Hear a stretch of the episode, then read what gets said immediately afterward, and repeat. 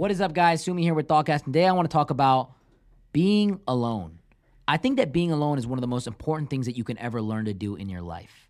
And I learned to be alone after someone didn't do the things that they were supposed to do for me.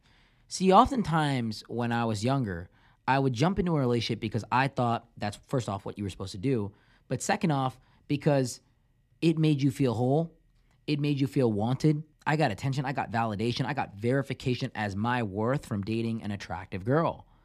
But what ended up really changing me was when a lot of things didn't go well in my life, when I was struggling in business as a young entrepreneur, those women ended up turning their back on me. Those women weren't there for me. Those women ended up betraying me in ways that, you know, most people can't even understand.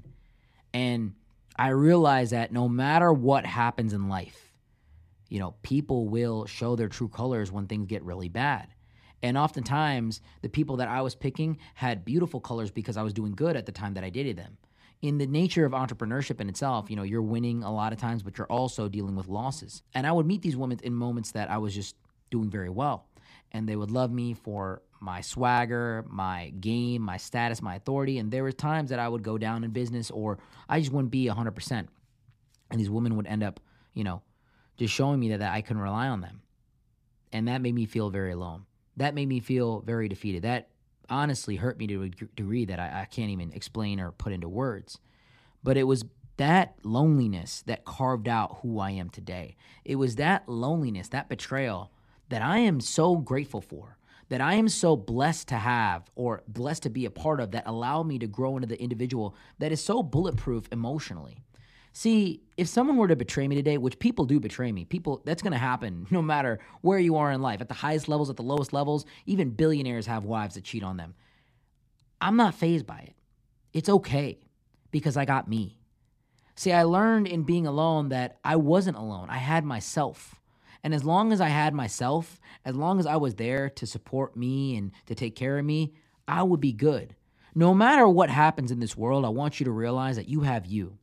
And the you that you are right now is the youngest, the strongest, the most capable, the most intellectual, the most cognizant of who you can be and who you are right now. The you right now understands you. And I know this is probably difficult to understand, but you must really understand that as long as you have yourself, anything is possible. You're never alone. The connection between your conscious and your actions and your perceived reality is what's going to allow you to elevate to a new level as long as you allow that to really expand, as long as you keep your mind open.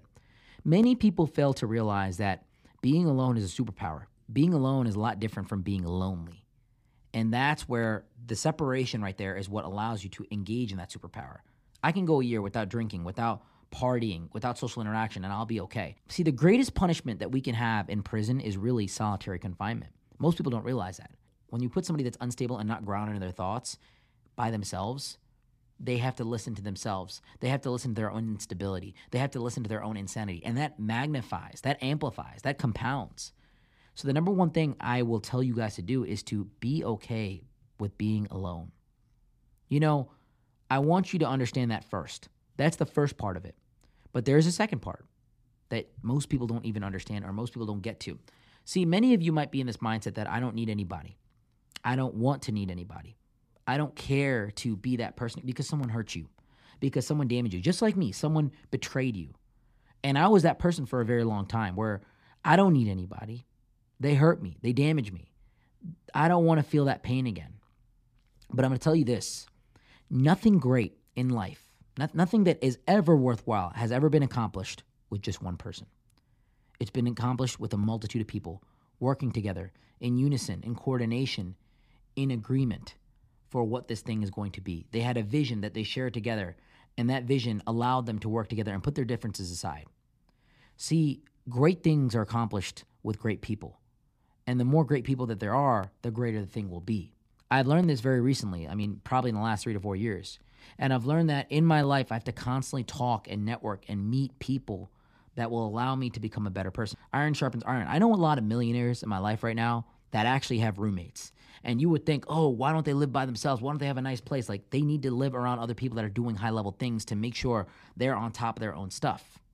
I know a lot of people that are very successful that constantly travel with other people.